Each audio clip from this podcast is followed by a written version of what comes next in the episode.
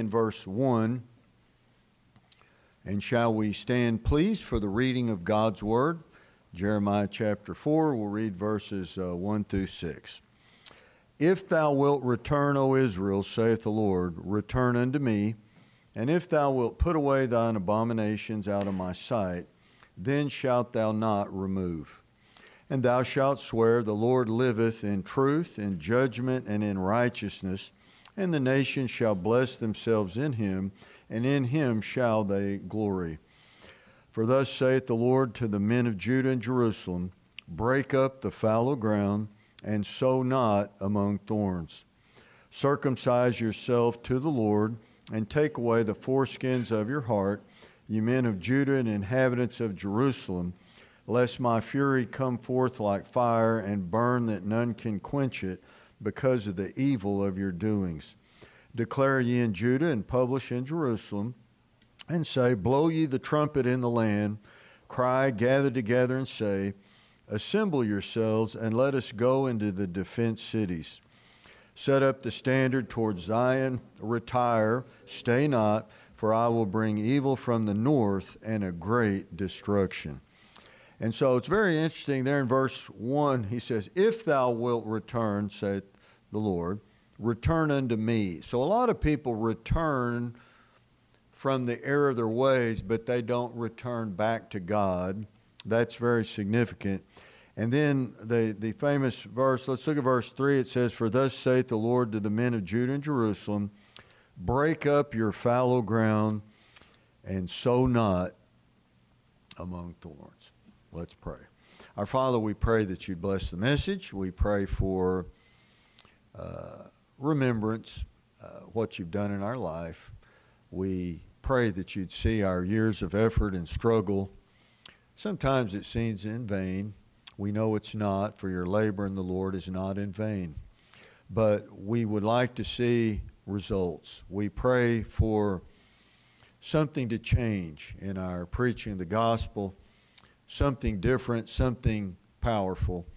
And we humble ourselves before Thee, realizing that we can do nothing without Thee. But with God, all things are possible. We pray that your Spirit would move mightily in our life, in our church, and in this sermon, and help us to remember the sowing and the reaping and the parable of the sower of the seed and the incorruptible seed of the Word of God as it is sown, we pray that men would break up their own fallow ground and that we intercede for them that you would do this work by thy sovereignty, by thy providence, and through the ministry of uh, angels and the power of the Holy Spirit. And we ask these things in Jesus' name. Amen. And you may be seated. We know that God is omnipotent. That means He is all powerful, He is sovereign. Nothing is too hard for Him.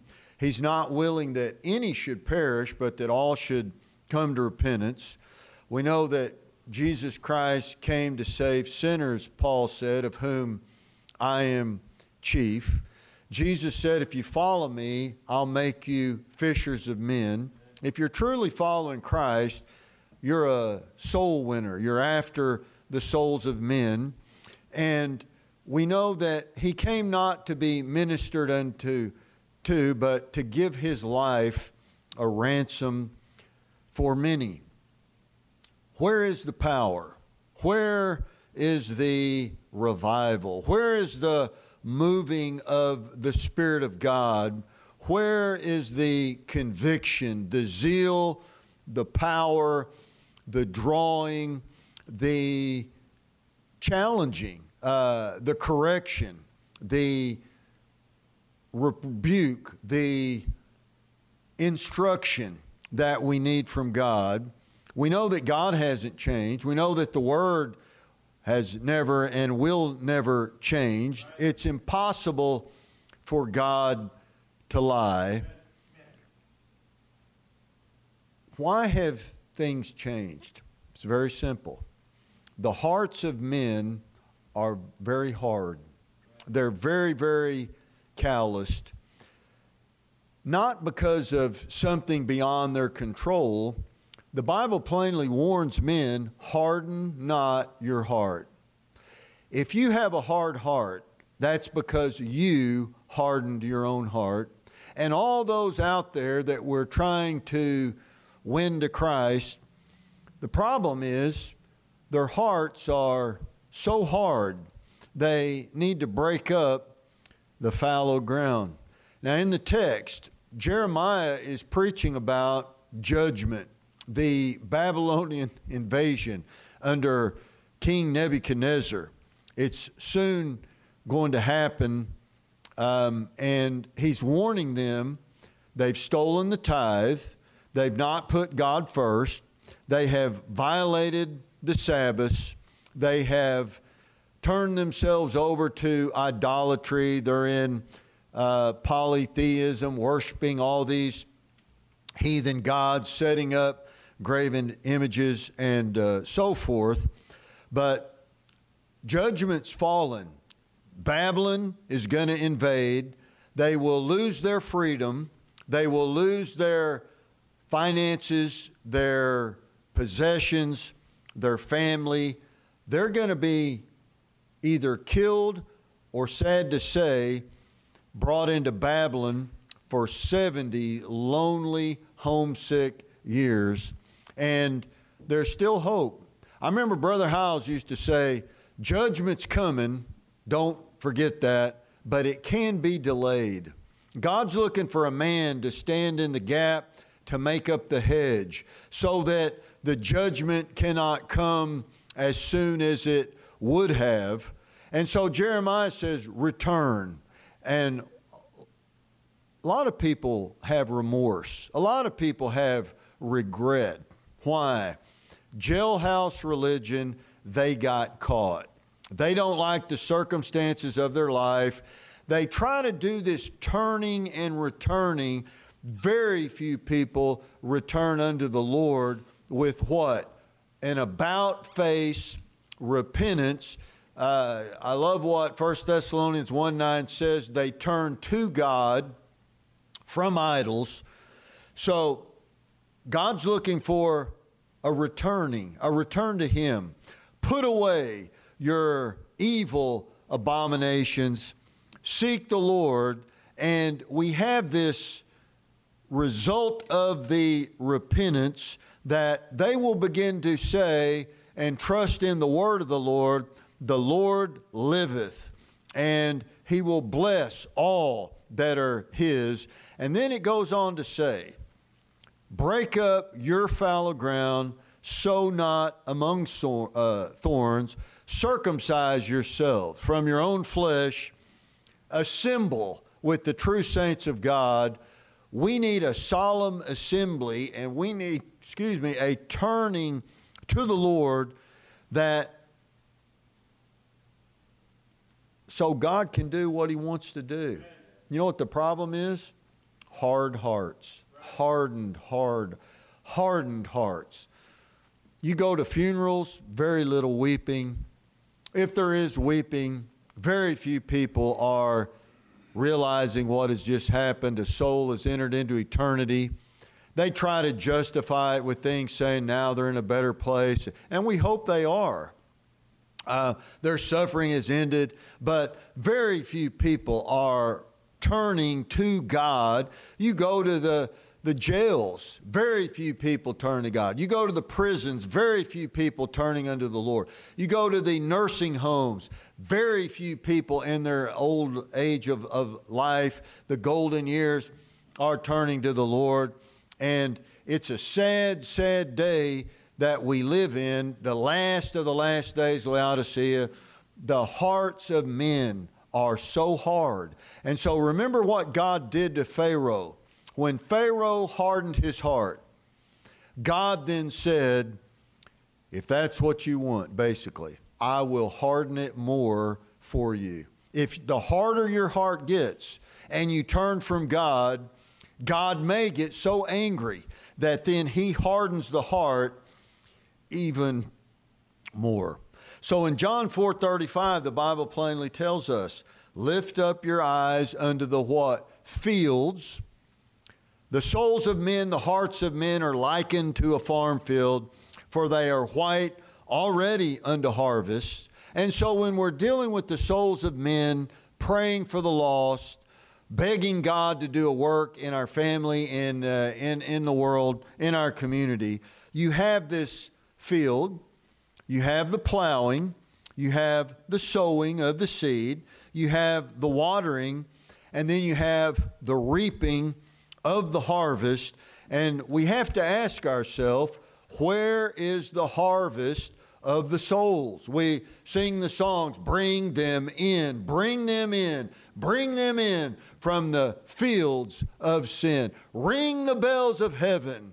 Another soul has been saved. And there's rejoicing in the presence of the angels over one sinner that repents. But where is the move of God, the reaping of the souls, the fruit that remains? One problem men's hearts are so hardened, they're so calloused, they're in such a condition that when the seed is sown, it hits this hard, brittle, baked, dry earth. And the birds of the air, the evil birds of the air, come along and just eat it. It goes in one ear, right out the other. They forget what they heard almost as soon as they heard it. It means nothing to them. They don't consider where they're going when they die. They don't have a burden that they may burn in hell forever and ever and ever. They don't even care about the eternal souls of their families, their children. Why is this? Because their hearts are so hardened. There's a lack of production, there's a lack of uh, fruitfulness. So when we think about biblically the prepared field, they had to first of all choose a good piece of ground. Secondly, they had to very hard work. If there were stumps, they had to remove the stumps. If there was some type of bushes or brush, they had to remove them from the field. And then they had to remove the large rocks.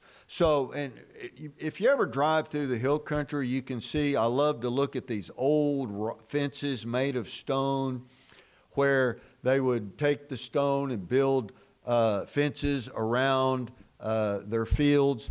And then they had to move the smaller stones. And after they'd done all this very, very labor intensive work, they didn't have, you know, modern machinery like us, all done by the sweat of the brow.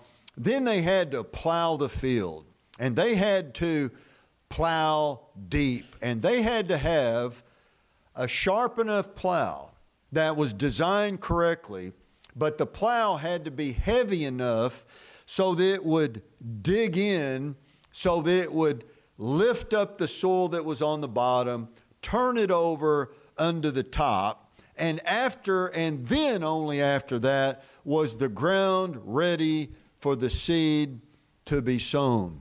So, an untilled, an unplowed farm field will not produce very much at all. You know, I've we've made this mistake. We have this uh, lightweight two-wheel drive John Deere tractor, and we we put this little bitty six-foot plow on there, and we would drag it across, and it would just scrape the top. It might even gone. It might have got an inch or two, in, and you'd hear it, and uh, it would, and you know we'd we'd adjust it, trying to change the angle of the the uh, the discs, and it would just not break up anything. It, we couldn't plant anything, and then we decided we'll get a big old bulldozer with a ripper on the back. You seen those rippers? And we just hit that thing all the way and just turn it over that deep. And uh, we could grow some stuff, and it would grow, and God would bless it if it rained. And then, because we didn't own the bulldozer, bulldozer, after a while, what would happen? Sun bakes. Uh, the, what little rain we get would you know, press it together, and what would happen? It was fallow again. It was hard. It was dry and brittle. Uh, couldn't get anything to grow except, you know what happens? Everything you want to grow won't grow, and everything you don't want to grow grows. And so you go out to mow your yard. Where's the grass? Oh, there's a lot of weeds. Uh, that, that's uh, what happened because of the sin of Adam. And we all sinned in Adam, by the way. You know, I've heard people try to blame it on Adam. Well, uh, sad to say, we'd have done the same thing. So, uh, this process, the land, it gets very fallow. We have to break it up. So, I have seen dirt clods. You know, I've seen it where it comes out loamy. We used to live down by Corpus Christi, just loamy, deep black earth, earth probably down where Miss Cook and just churning and turning, loamy and soft, fertile, productive. Then I've seen it where it puts out dirt clods that big, big old chunks of dirt, and just fallow and you have to go over it again, and then with a smaller disc to break that up. And this is a, a process that has to be done regularly. I mean, some farmers, I'm not a farmer, they might do it two times a year. I'm not sure. Before the planting, after the planting, and we need to be very aware of this because this is what the heart of a man is like. You're talking to them with the eternal Word of God, and it just has no effect on them whatsoever. Proverbs 21 4, the plowing of the wicked is sin. Plowing's a big part of life. Proverbs 20, verse 4, the sluggard will not plow by reason of the cold. We need to get out there. We need to plow. We need to plow deep. We need to plow early. We need to plow late. We need to plow when we have a headache, when we have a stomach ache, when we stumped our big toe. We need to plow and turn the ground over and pray for God to do a work in the hearts of the people. Luke 9 62. Whosoever taketh his hand to the plow and looketh back is not fit for the kingdom of heaven. So God likens a, an individual's life as plowing the old preachers used to say, plow deep, plow, plow straight, plow long. Keep the ground churned and turned over. Keep your heart soft. Do not harden your heart against God. If you get under conviction, that's between you and God. Don't take it out on the preacher or life or somebody else because things aren't going your way. Don't get bitter. Just humble yourself. Realize God's trying to teach me something. Do not harden your heart. Very, very fearful thing. Deuteronomy 22, uh, the Bible says, uh, Thou shalt not plow in an unequal yoke. There's a lot of principles about plowing in life. Number one, have a resolve. Once you start, don't second guess, don't rethink it, finish what you've started. Next, separate. Only work and plow with people of like faith and of like mind. Uh, there's nothing worse than going soul winning with somebody who doesn't believe like you. I'm telling you. I mean, it could be a member of the church, but if, the, if there's not unity, you need to have a, a equal yoke. Amos 6:12 says, "Are you going to plow on a rock?" And this is what happens to most people. We're, we're out there going soul winning, and and it's almost like dragging the plow across cement. And you know that sound that, where the old fingernails on the chalkboard, that screeching sound? Or uh, remember the old metal rake on the sidewalk? Dad tells you to rake the grass, and your little brother or somebody got on your nerve. Oh, yeah. Know, that, it's almost what it, it's like trying to go soul winning these days uh, and, and by the way, it's been like this ever since I got saved, and it's been 40 years. So uh, if you're feeling sorry for yourself and things have really changed, it, it changed in the, uh, early 80s. Actually, in the 70s, I got saved right at the end.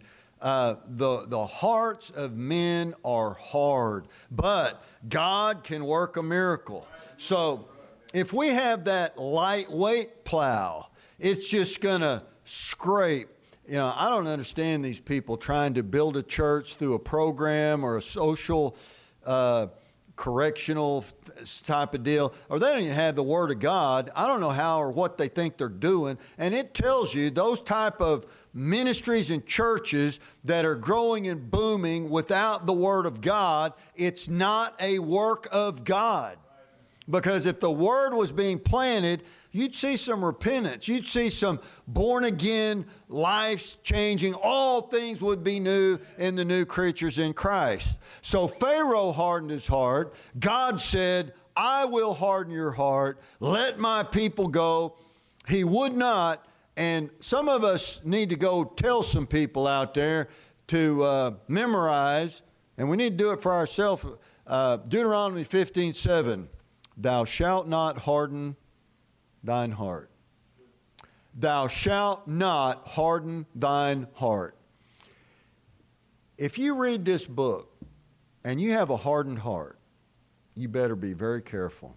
If God convicts you about something, you better take it dead serious and seek the Lord and do what He's told you to do.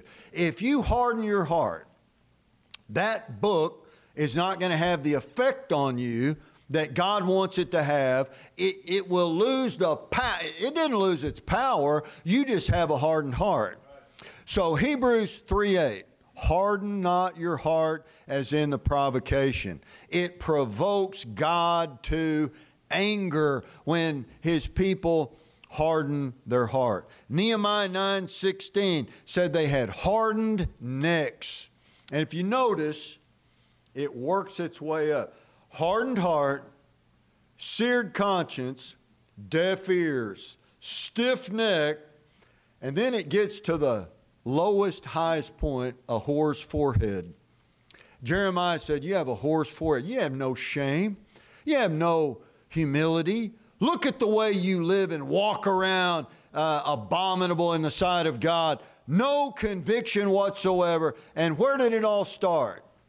they hardened their heart. Jeremiah 5 3, it says, They made their faces harder than a rock. Notice, hardened heart, stiff neck, hard face, deaf ears, seared conscience, forehead. This is what we're dealing with.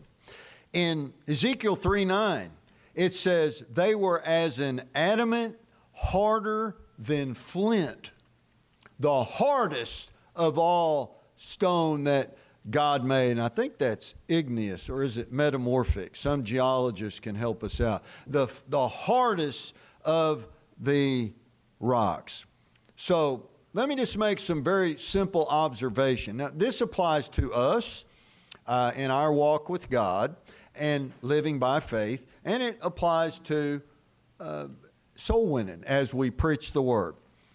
So, a little bit redundant, but uh, just to lay the foundation and remind you. Number one, the heart is likened to a farm field, ground. And that ground has a condition, and it's either soft and loamy, plowed, or it's very, very dry and very, very hard. And so the surface of it, you know, we talk about I didn't scratch the surface, or that didn't scratch the surface. That's what's happening to the hardened heart.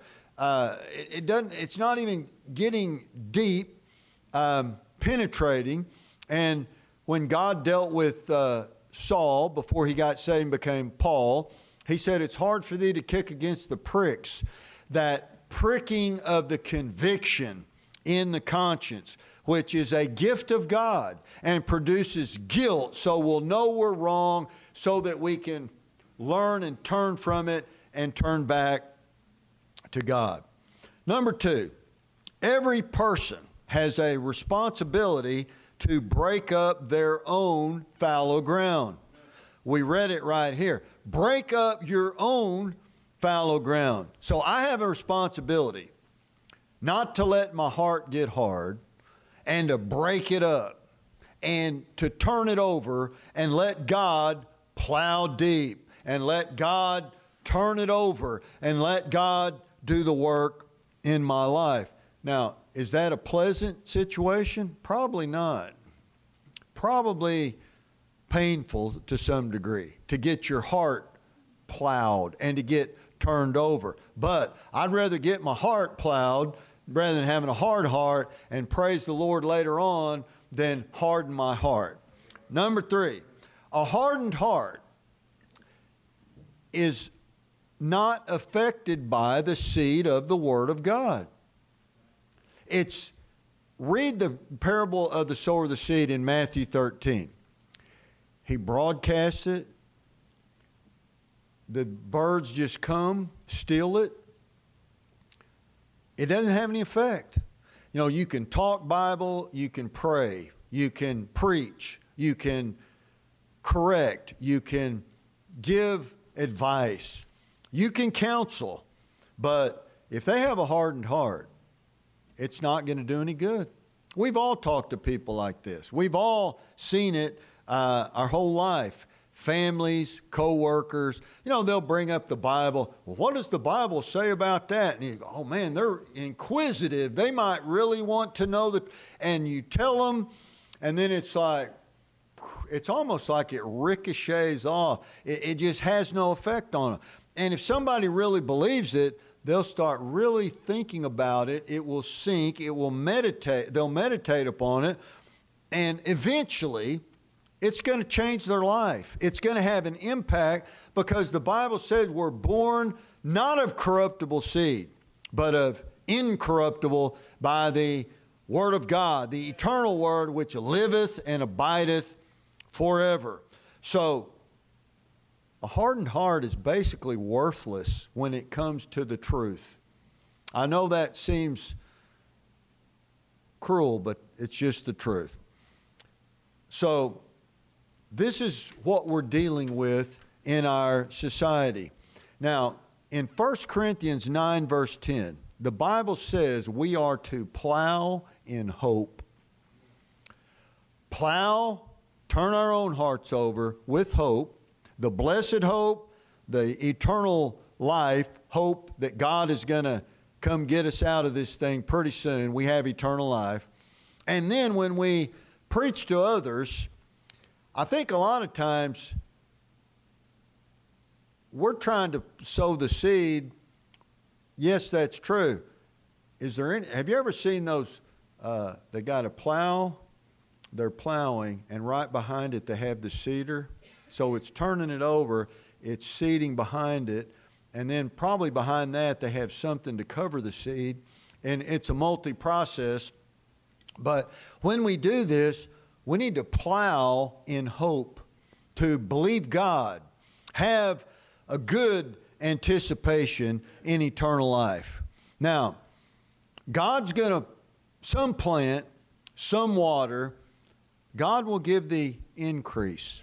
We, this is the ministry. The heart of men is the field.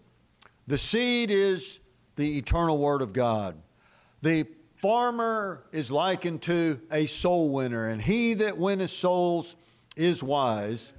And but God's going to have to germinate the seed. It's God who revives. It's God who resurrects. It's God who uh, does all the miraculous work.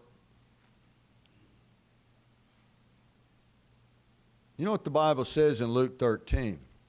If any tree that bringeth not forth fruit. It's hewn down, cast into the fire.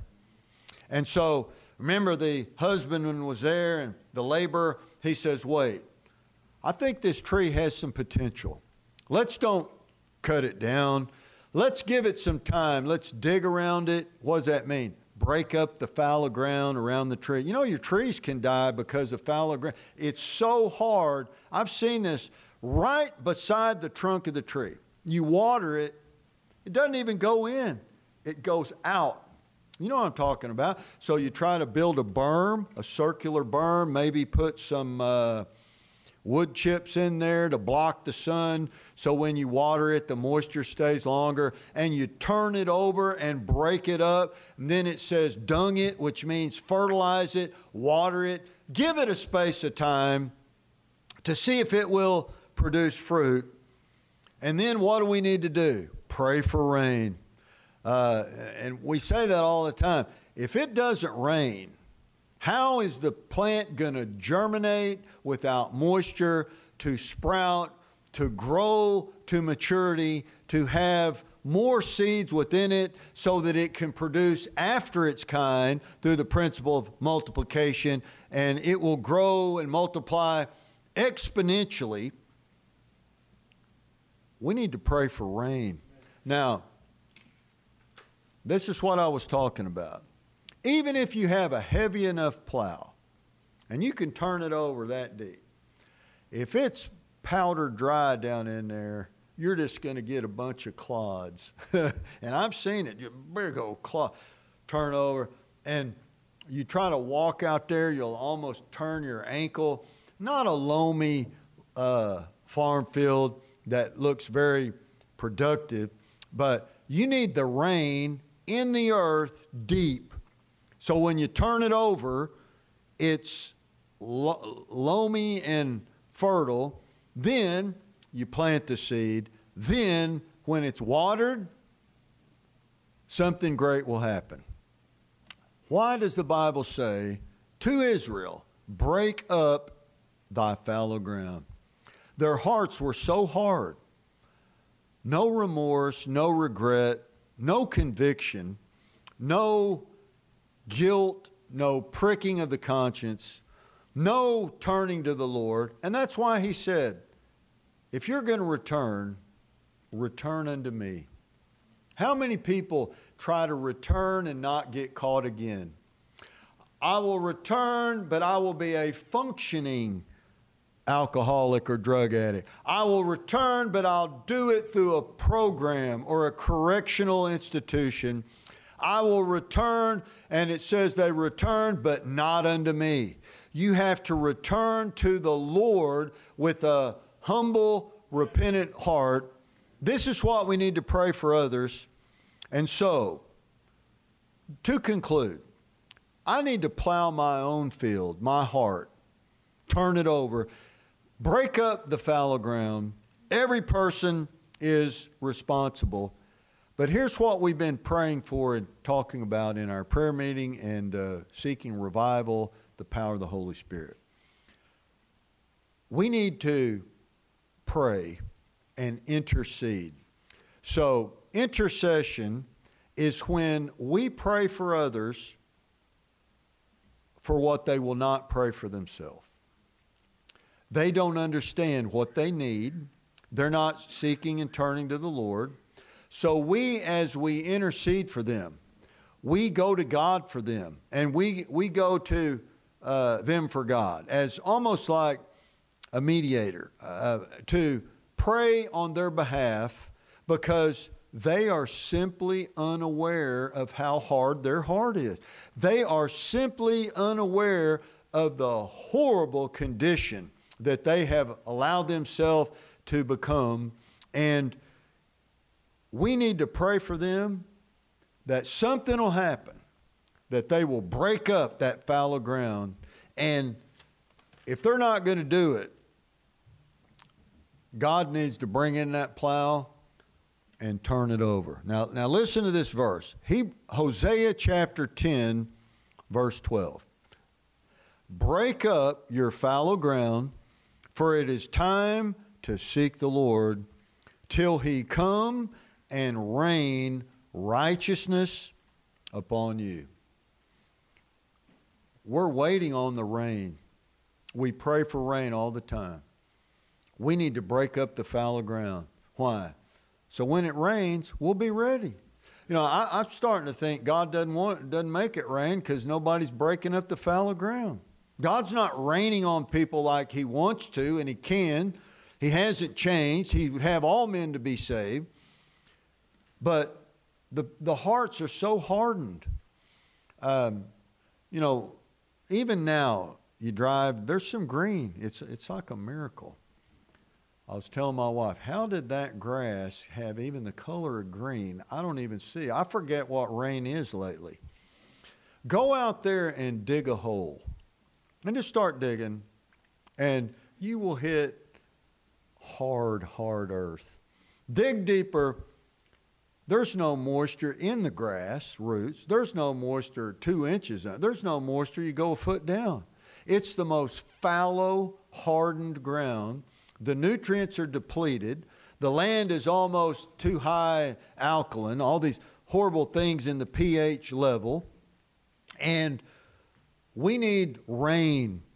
Uh, a guy told me one time water wells, they may keep it alive, but if, unless God Almighty makes it rain, you're not going to get the nutrients that you need uh, from God's intended way to. Uh, water the earth. And uh, Hosea 10 12 says, You break up your fallow ground till he come and rain righteousness upon you. Harden not your heart. Let not your heart be troubled or hardened as in the day of provocation. Let's pray for a miracle of softened hearts. That's what we're doing. Let's pray for a miracle of a soft heart. For who you're praying for, who you care about. Let's pray that God would break up the fallow ground in our families, our church, a revival, and in uh, Uvalde and in uh, Uvalde County. Amen. Break up the fallow ground. Amen.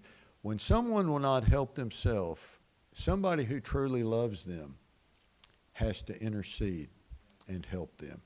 All right, let's pray. Every head is bowed, every